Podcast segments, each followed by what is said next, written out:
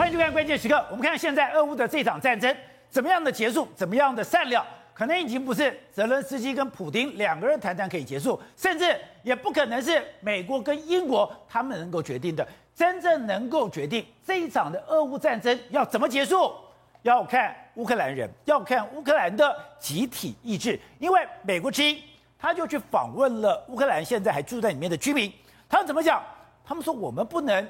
轻易的来放弃，我们也不会轻易的饶过俄罗斯。我们看这个二十五岁的尤利亚，他讲我没有要同意割让任何的土地，因为我们的宪法，乌克兰是统一的国家，连顿巴斯你现在给我占领，你都要给我吐回来，更不用讲。这个是乌克兰天主教的总主教，他居然怎么讲？我们不能放弃顿巴斯，他说连克里米亚都不能放弃，那为什么呢？有这么多人死去了，有这么多的城市被毁了，这些领土是属于我们的。他们抢走他们，马利波被毁了，哈尔科夫被毁了，基辅的附近城镇也被毁了。所以，是说，现在对于乌克兰来讲，是我付出生命的代价，我付出财产的代价，我付出我整个城镇被毁的代价，我的家园没了。对，这是你普丁拍拍屁股说。结束就可以结束吗？没错，我觉得这次普京呢，真的惹怒了这个乌克兰这个战斗民族。现在他们不止在国内里跟你战斗，他们现在全民呢是这个抗敌意志是相当相当坚强。你看，美国之前就做了一个一个这个他们报道，他说啊，泽伦斯基对俄的这个和谈面临到民意的压力，因为乌克兰人信心倍增，他们反对割地求和，割，所以反对割地求和。所以你乌你俄罗斯普京提出的任何条件是基本上泽伦斯基是不可能会同意的。所以土地问题是没得谈的。刚才讲这。土地问题不是只有顿巴斯，是现在他们连克里米亚也要拿回来。你看他们的照片，这照片是在基辅城外，他们拍了一个照片。你看，这是乌克兰的士兵，他们现在是非常非常的开心啊！他们认为说，这整个战事是对我们有利的，不只是说我们这些基辅都可以光复，我们甚至我们还要解放顿巴斯地区。所以现在乌克兰的人民已经是认为说，我们还要打到顿巴斯哦。他就访问了一个二十五岁的尤利亚，他就说：“你看，我不同意割让任何土地，因为跟跟按照我们的这个宪法。”乌克兰是统一的国家，他说现在的确顿巴斯是被俄罗斯占据，但是我们要把它打出去。他说我们已经做好了长期抗战的准备，甚至现在在基辅，基辅已经比较安全了，对不对？很多乌克兰民众原本逃到西部了，他们现在已经回到基辅，他们也准备要跟你参战，他们准备要去前线作战。所以现在基辅对外的火车还在开，对，过去是。你离开基辅的火车班班客满，对，现在是回到基辅的火车班班客满。他们现在也主动请缨说，我们要上到前线去作战。你说这些人都是要回到基辅，对，准备作战。所以说，他现在整个俄乌克兰的民众的这个士气是相当相当的高昂。甚至连什么，他们乌克兰的这个，他们就信奉这个希腊天主教嘛，他们的总主教这个圣梅哎塞梅纽克，他说了什么？哎。宝姐，那一个这个宗教，他居然说他宗教人物，他居然说这样，乌克兰有神圣的职务，在战场上要消灭俄军，他讲的这么的坚决哦，他甚至在提到说，我们不能够一个天主教的总主教，竟然讲在战场上要消灭俄军，对，没错，哇，那是神的加持了，你就知道说这个是到底有苦大仇仇深到什么程度？他讲的那，他说我们，哎，我再补充一下哦，你知道在天主教的旧约，它其实是一本战争史，是，而且耶和华对他的敌人。是绝对不会松手的。对，没错。那你看他讲什么？那基辅不应该放弃什么顿巴斯或者克里米亚？哎，他把克里米亚讲进讲出来哦。他说：“我们为什么要放弃这些土地呢？”他说：“这么多人死去了，这么多的城市被人家这个摧毁了，这些领土属于我们，他们抢走了他们。马利波被毁了，哈尔科夫被毁了，还有基辅附近其他城市被毁了，街上有死尸，他们就按开着坦克压过去，战争这样继续。他我们必须要制止这支军队。”所以你看，哎，连这个宗教人物都出来喊话，你觉得乌克兰人有可能会善良吗？不会善，不可能会善良。所以这个战争呢，有可能就进行一个所谓长期抗战，而且要把乌俄罗斯军队完全逐出乌克兰为止。而且现在所有的乌克兰人对都非常的愤怒。刚才讲马利波被毁了，哈尔科夫被毁了，是马利波这个地区是，我觉得俄罗斯太过分了。对，你不但狂轰滥炸，百分之九十五的建筑被毁掉了，他们现在做了一个更可怕的动作，竟然把这里的人，甚至是医护人员。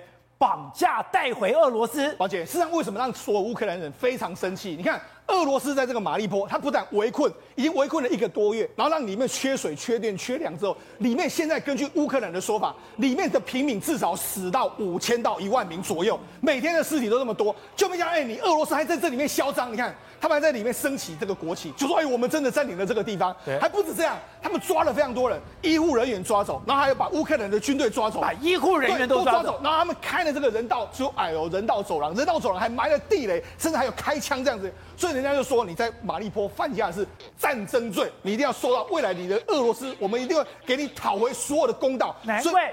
英国点名俄罗斯那个上将，对你发动了马利波的攻击，你就已经犯了战争罪。那好，那为什么要他们为了守住马利波？你知道他们现在做什么动作？他们现在把马利波上面有四个城市的这个，包括说俄，可能他们怀疑有乌克兰的弹药库或是燃料库，我赶快去攻攻击你。哦，为什么要攻击你？因为我怕你到了这个地方，如果你有油弹库跟这个燃料库，估计，你会攻得更快。所以他现在等于是完全以马利波为中心来进行一个防守的这个局面。所以呢，现在乌克兰的军队真的是慢慢逼近。那那事实上我们就看，我们就讲嘛。为什么马利波乌克兰乌克兰会这么伤心？你看整个马利波路面，你看现在已经你到了看得出来，这路面是什么？战车在这个地方，你看整个整个建筑被炸成这个样子，整个城市你看完全房屋被烧到这个焦黑的这个这个状况。那你看房屋里面几乎是完全都被炸毁的一个情形啊。那你看这个整个城市过去是个非常美丽的城市，现在完全残破不堪，甚至原本停在那边的车子现在已经被烧到这样骨架一个局面。所以呢，这你可以在。而且你知道，白天你只要去的时候，到处都有火灾的这个画面，你可以想象得到吗？这是我过去是个非常好的这个居住城市。这个车子连这个车子都被烧到骨架，对，就看到这边的火有多大。对，那事实上现在这个整个马利波在过去是非常适合人住的一个地方。这个过去一段时间也是非常多俄罗斯的这个高级会在这个地方度假，就没想到现在已经被毁成这个样子。所以为什么乌克兰人会非常生气？你居然把我们城市毁成这样，那我们当然就跟你有不共戴天之仇啊！就像董事长来讲。一个二二八都恨这么久，我想我已经付出人命的代价，是财产的代价，对，那真的是苦大仇深，那血海深仇。对，所以现在俄罗斯呢，这个真的是有点头大。为什么？乌克兰就决定说，我们要给你进行反攻。不只是你来打我，我觉得搞不好未来一段时间，假设战事扭转的时候，乌克兰假设赶走俄罗斯所有人，他们会不会去入，会不会去打乌俄罗斯？我觉得搞不好都有可能。为什么打回去？为什么这样子？你看最近一段时间，俄罗斯有一个叫别尔哥德罗这个地方，这个地方事实上距离哈尔科夫约莫是大概约莫六十几公里。那你看这个这个四月一号的时候，白天的时候，宝剑，白天凌晨的时候怎么样？有两台俄这个这个乌克兰的米二十四的磁路武装直升机呢，他们就飞进了从哈尔科夫飞进了这个别别尔哥罗德这个地方。宝剑，他们飞那个，而且他们是低空飞行。低空飞行的时候，约莫飞了十一分钟才抵达这个地方。然后呢，俄罗斯的这个防空火炮有开开稍微开启一下，但是没有打到它。就他们到这个地方就轰炸，轰炸把这个油管就完全进行一个轰炸的这个局面。就那当地的很多民众都有拍到这个直升机离开的这个画面。对，就他们就这样大拉拉的进去，大拉拉进去，他们就要展示给你看，不是只有你能打我，我现在这个米二十四的这个直升机，我也要进去攻击你的这个油库啊！你说那两架就是他的直升机，对，我已经炸完了，还这样走了，就这样走了。好，这样走了之后，你看如入无人之境这样一个状况。好，那我们讲为什么这个非常引人这个引引人的注意？因为是比尔哥德罗不是第一次被攻击，宝洁在前几天的时候，三月二十八号的时候，他们就被攻击了，三月二十九号被攻击，当时被攻击的时候是攻击军营，还有攻击火药库，然后爆炸。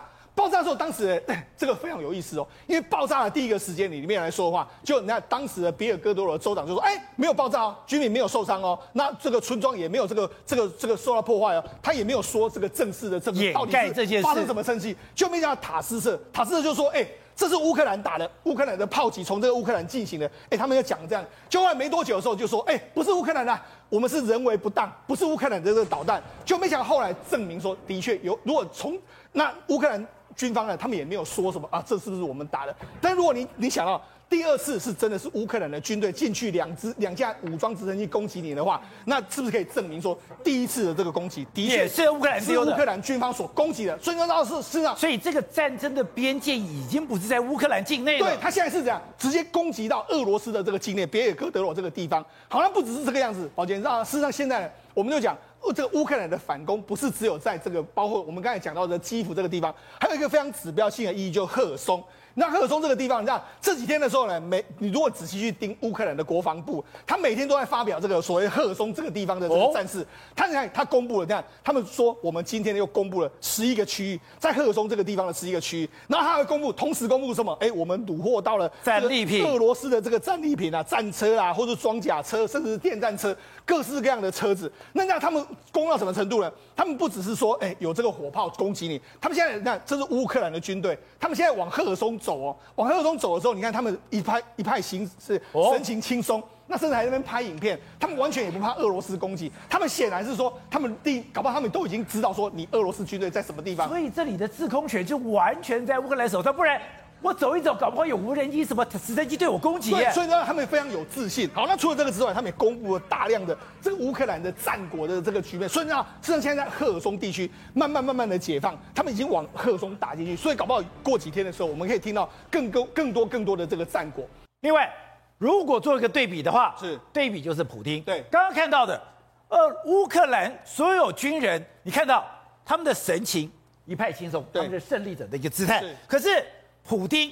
以前不可一世，导播我看啊，注意看哦，他以前怎么这样？什么什么时候眉头深锁？对，他以前的这个头上的这个纹，怎么可能有这么明显过？你看，整个身体、整个脸完全纠结在一起。对，跟他过去对一派轻松的样子，对，完全不一样。你看昨天的时候，普京有出来，普京出来的时候他讲什么？他照理说他要讲说，哎、欸，你们这些欧美国家，你未来要买这个天然气石油，你要给我用卢布，哎、欸，照理说是一个很强硬的演讲啊。就没想到，你看到他，你就觉得他一点也不强硬，他反而是眉头深锁。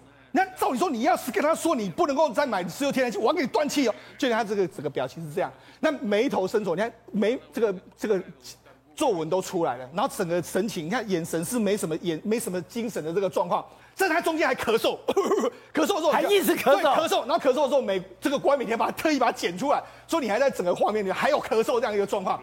所以呢，你你如果真的对比他现在的这个神情跟之前的神情，这是现在的神情，大家看到，你看过去的神情是这样，很坚定，看眼神坚定，然后这个根本没有什么皮，你怎么可能会看到他的皱纹？对，这是在二月二十四号他宣战的时候，你看这两个表情是完全不一样了。但一直打打打打到战事对他慢慢不利的时候，他整个表情就变成是这个样子。只有那个三月十八那个。对耶，从三月一号开始，对，他额头的皱纹都跑出来了。对，只有三月十八，他可能有取暖到的时候，表情稍微好一点点，但是没多久的时候，表情又开始非常严肃。所以他现在，你知道，这个目前为止，拜登说什么？拜登说他可能已经自己囚禁起来，他跟他的这个幕僚已经分开，他可能还把很多的他的幕僚都囚禁起来，还是关在家。甚至连英国大臣就说，普丁越来越孤立。他说了，普丁未来要负两个责任。第一个，你现在让整个俄罗斯军队真弄成这样的话，你自己要负你自己本身的责任。再来就是说，所有军队放下的罪行，你普丁也要负也要负这个责任。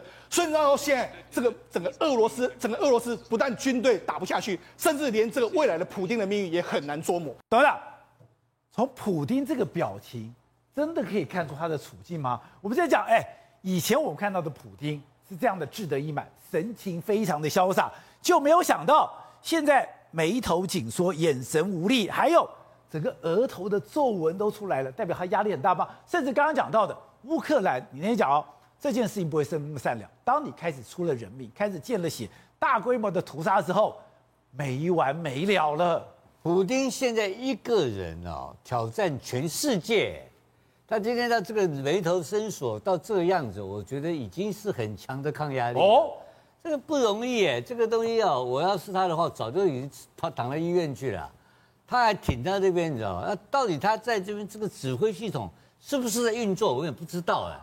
有没有？你要现在这整个事情情报线没有的。对，西方根本不知道发生什么事情，俄罗斯到底怎么回事不知道。因为他说他现在更把自己隔离起来，然后他说他我把旁边我不信任的全部都软禁了，那我就好奇。那你每天跟谁在对话？谁在帮你做参谋？这个整个的参谋只就指参体系一定非常封闭，不用怀疑，它一定是非常小的圈圈。因为第一个，他就他就怕政变啊，他本身是内外交迫，他内部也有政变问题，军方有反叛的问题，他有被刺杀的可能性。难道 CIA 不会想到是用这个用派人去狙狙击他吗？对不对？就斩首行动不会有吗？欸、普丁都有嘛。普丁是暗杀之王哎、欸，他杀了多少人，他也会被杀吗？CIA 也是暗杀之王啊，对不对？大家都会一样的把戏，双方都会玩，对，对不对？这个都没有什么了不起。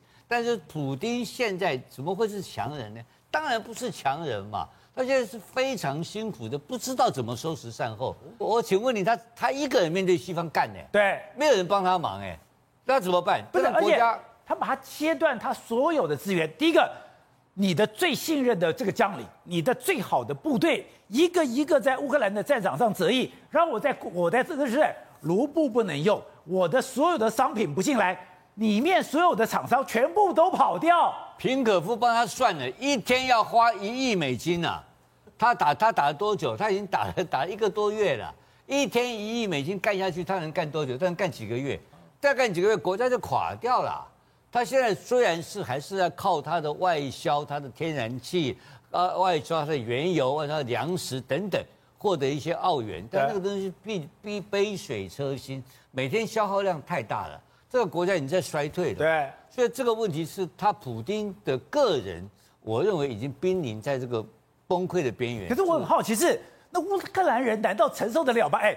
你的家园已经这么残破了，你的经济也受到这么大的损失，你的人民也受到这么大一个伤害。可是，美国之音却做了一个报道，哎是美国特别做的报道。他说，泽伦斯基对俄罗的谈判碰到了民意压力，因为乌克兰人信心倍增，反对割地求和。这个小女孩说：“我们是一个统一的国家，顿巴斯你要给我要回来。”这个主教更更狠，我的顿巴斯，我我的哈尔科夫被毁了，马利波被毁了，基辅附近的城市被毁了，街上有死尸。开着坦克给我压过去，他说这个战争会持续下去，一定要制止这个部队。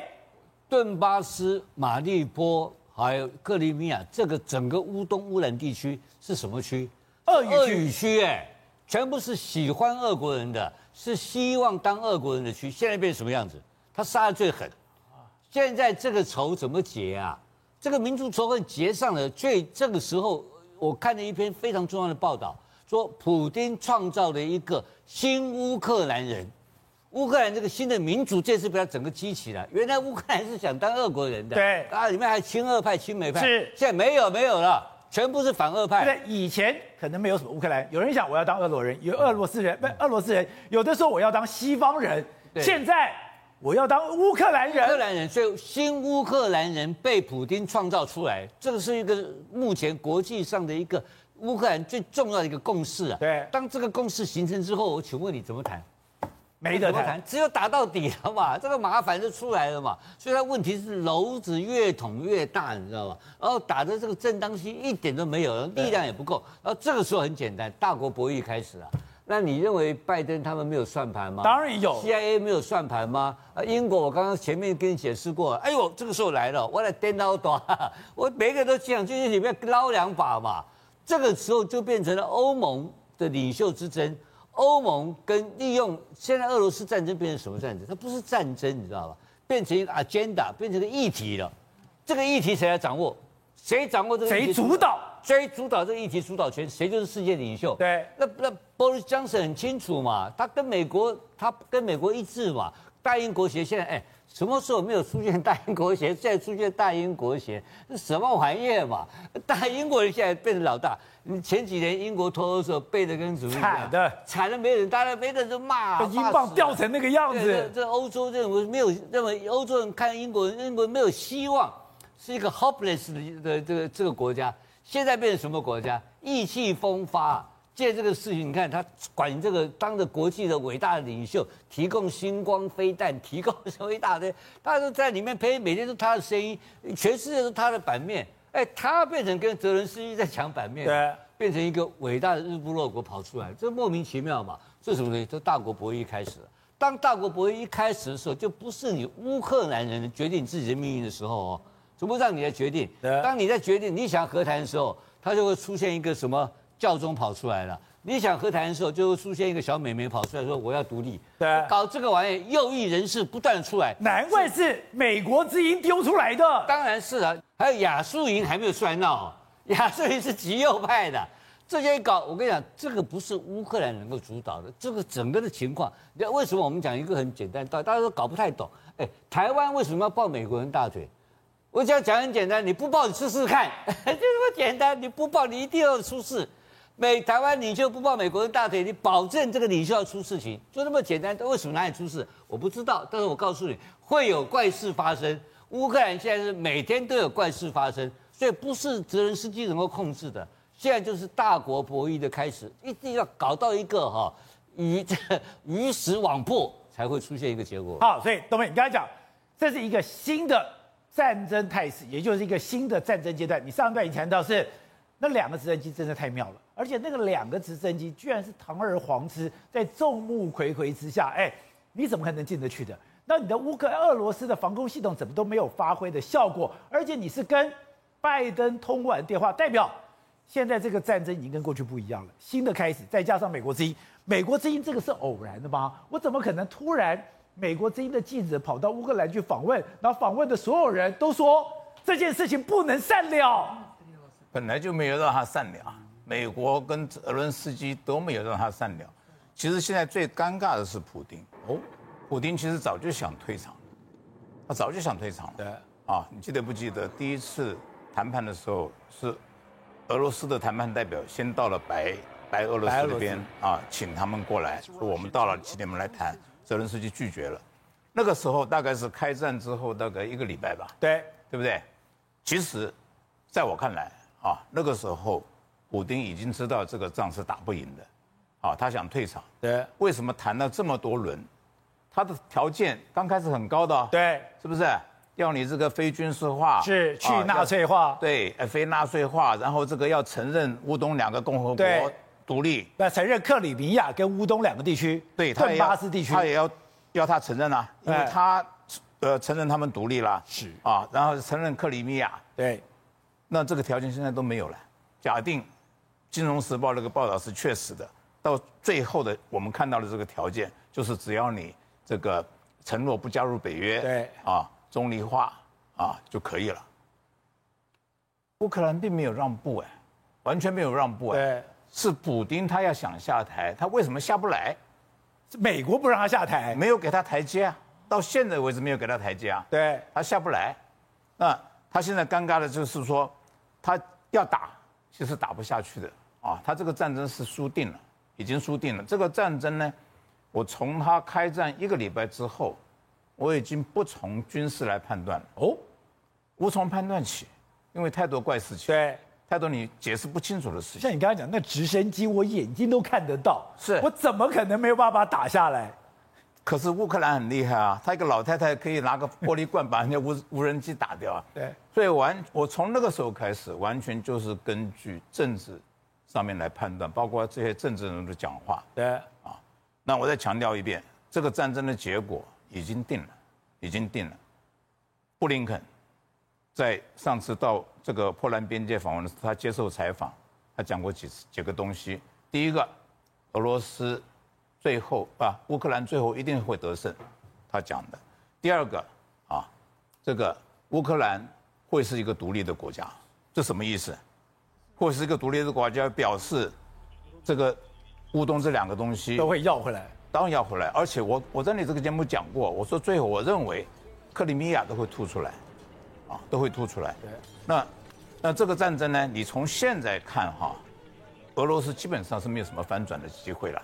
啊，我刚才讲过，他他在什么呃，跑到这个乌东去重新集结，再重新攻打，没有用的，因为他碰到的是一个他以前没有想到的一个状态。对，这也是我又回到那个拜登那个那个国庆之文了，这也是他讲的，你完全没有想到一个一你碰到这个状态，这个战争他是没有办法打的，他没有办法处理，他进来之后打了几天之后，发现这个状况之后，他没有办法处理这个事情。到目前为止，我们看到的也是嘛，他没有办法处理，没有办法处理，对不对？他怎么打得下去？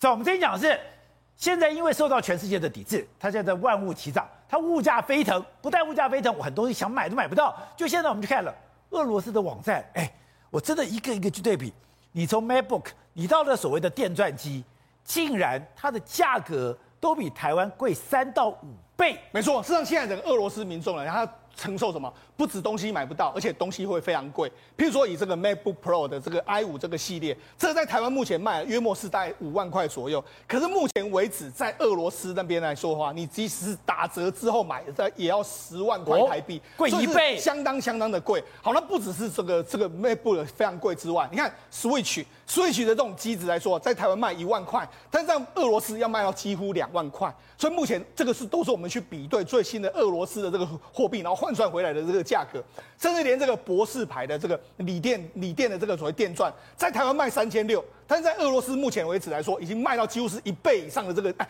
在在俄罗斯卖三三千六，但在台湾只要卖约莫是五百八，所以你就知道市场价格差六倍，整个非常非常多的一个状况。好，那除了这个之外，包括说像砂轮机，砂轮机来来说的话，在台湾卖的时候一千四百九，在俄罗斯目前要卖四千五，也就是说大概约莫三倍的价格。甚至小米，小米的这个无线无线的吸尘器来说话，台湾卖约莫是六千块，但是在俄罗斯要卖接近一万六。所以呢，现在整个这个俄罗斯的所有的物价全部都是非常贵。为什么？因为俄罗斯现在他要拿到这些货品，然后不知道多久才能够拿得到。难怪俄罗斯说。他们现在要开放水货，对，那你知道事实上现在俄罗斯人就说什么？因为没有货品了，他们说，哎、欸，我们现在他们调查，我们需要家电的有百分之三十六，需要电子产品的有百分之三十，然后需要家具的百分之二十六，所以这么多人都知不知道说要到哪里去买了？那不知道到哪里去买之后，你到俄罗斯最大的一个这个官一个购物频道官网这个地方，他就公布一个，他说，哎、欸，这几天呢，我们收到很多这个关于价格的问题啦。那因为这样子哦，我们现在要所有的产产品都要提高三十到五十趴。某些我们要涨幅超过百分之五十，所以呢，他们你们以前下单的这个价格完全都不算，因为我们现在要完全更新我们最新的这个价格，价格一下飞涨这么多。对，好，那那你知道价格飞涨这么多？不是，你不要不是一趴两趴五趴十趴，对，一下五十趴，而且我们刚刚看到那跟台湾的价格比，对，那差到有的最多差到五倍六倍了。他们最大的这个 DIY 的这个巨巨部落这样讲了嘛，我价格要升高，那为了升高的时候还不止升高，抱歉，问题不是在升高，是升高你还没有货。所以现在呢，他们俄罗斯的这个总理呢，这个米米舒斯金斯资金呢，他就说什么？他就说，哎，因为过去一段时间，俄罗斯我们台湾有非常多平行输入的商品，对不对？但俄罗斯是禁止平行输入哦。他说，你只要平行输入的话，我会给你罚大概六万美金的这个罚款哦。这个，哎，于是很多人都不敢平行输入商品。就他现在就说什么？哎，为了确保这个我们这个货物来说，我们现在要开放。平行输入，也就是说，如果你买得到的话，你就可以尽量的买。无论如果你能拿到货，都可以让你进来，没有关系。虽然现在已经放弃，所以你是跑单帮都开放了，对，他就让你开放。哎，你要买，你要买，能买多少就弄进弄多少弄进来多少。这对我们俄罗斯来说的话，商品可以解决相关的问题。可是你知道，事实上现在的对俄罗斯来说，这个难题还没有过关。因为美国对你俄罗斯的追杀是一波又一波。那美国，你看这几天的时间里面来说，你看美国的官员都在全世界跑哦，包括他们的财政部的副部长，他到伦敦、到布鲁塞尔，还有巴黎，还到后来还要到柏林，他在讨论什么？讨论金融相关的这个这个防控的这个措施，针对你的俄罗斯。然后布林肯跑到了阿布达比这个地方，他要讲什么？你可能就多生产一些油嘛。另外包括说，你看他们的国安顾国安的顾问呢，他飞到新德里，飞到印尼。非常印度可能跟你商讨说，哎，你不要买这个印这个俄罗斯的石油。所以你看，他是全面所有官员都在跑，跑了的话都是要继续向普丁施压。那你看美国还公布了新的这个制裁措施，什么制裁措施呢？他现在公布了这个美国财政部他们公布了这个新一新一轮的这个名单，他公布了二十一家公司，还有十几个个人，它里面来说锁定了俄罗斯的高科技，还有这个俄罗斯的这个包括说航太，还有航海，还有电子业。这一次被制裁有几个公司，一个叫 Micron 这个公司，Micron 是什么？Micron 其实它是类似我们台湾的晶圆代工，它是代工在六十五纳米左右的这个产品。六十五纳米，对，六十是很没有台湾那么先进，但是主要是它帮俄罗斯做什么？他们俄罗斯有一个叫 Mir 的这个他们的支付系统，很多晶片都是由它来生产。哦、现在我就直接把你断掉，断掉的话，你可能俄罗斯本身的晶圆代工的话就没有办法生产，所以俄罗斯晶片基本上没办法自产。没办法制裁的时候，我美国就已经防堵了海外中国台湾这个这个三星给你的。难怪他当时点名中兴。对，你如果敢资助俄罗斯的话，对，我要让你中兴倒闭。所以他封锁了外面之后，他现在直接封锁你俄罗斯本身，还不止封锁俄罗斯本身，他还封锁什么？包括说你们的通讯商啦，包括你们超级电脑的公司啊，生产航太的这个设备啦，还有包括生产什么军事还有情报机构相关用的产品。所以现在不只是只有这个俄罗斯所有的军事的用的，他连这个情报。还有军事系统的，完全都不能够用。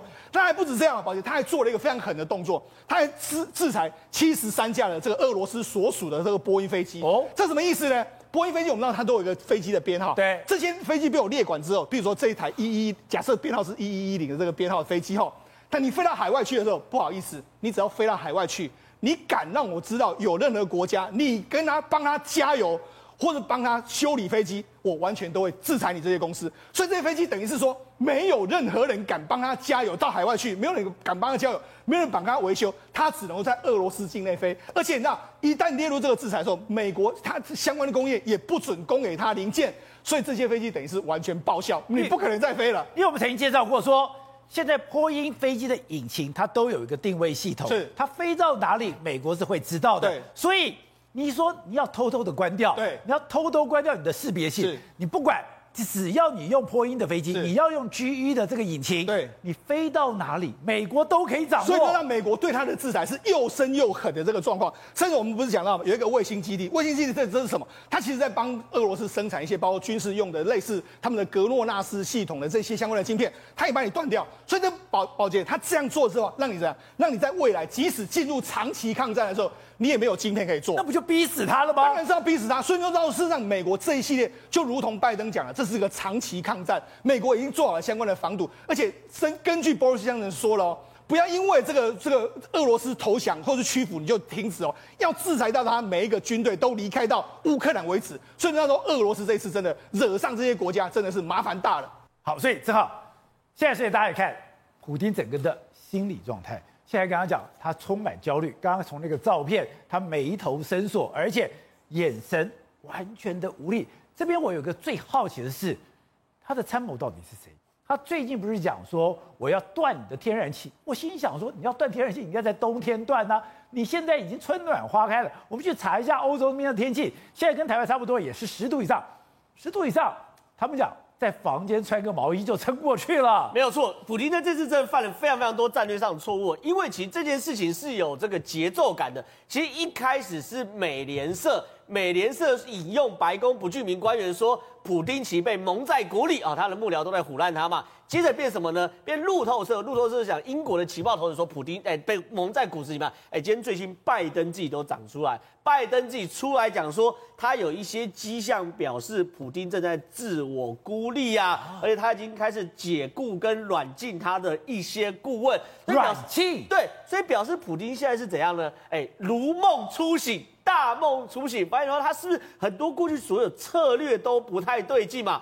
第一个最大不最大不太对劲的策略，就宝杰跟你讲，哎，他们出兵时间是不对的。对，因为这场战争早就有人讲，你要么早点打，要么晚点打，你没有人在二三月去打嘛。原因是什么？你二三月就是龙兵期嘛，你龙兵期你就变烂泥巴嘛。你早点打，那个所谓的平斯克沼泽是全部是结冰的哦，你是可以过去的哦。然后呢，他们最近是你你坦克部队要作战。你需要有一个正面，你需要有一个大平原，你怎么可能说我全部都烂泥巴，我只剩一条路，然后我之后所有的车子都挤在这条路上，你不是当火把被人家打吗？而且宝杰哥，我问你个基本的天气原理，到底是结冰的时候比较冷，还是融冰的时候比较冷？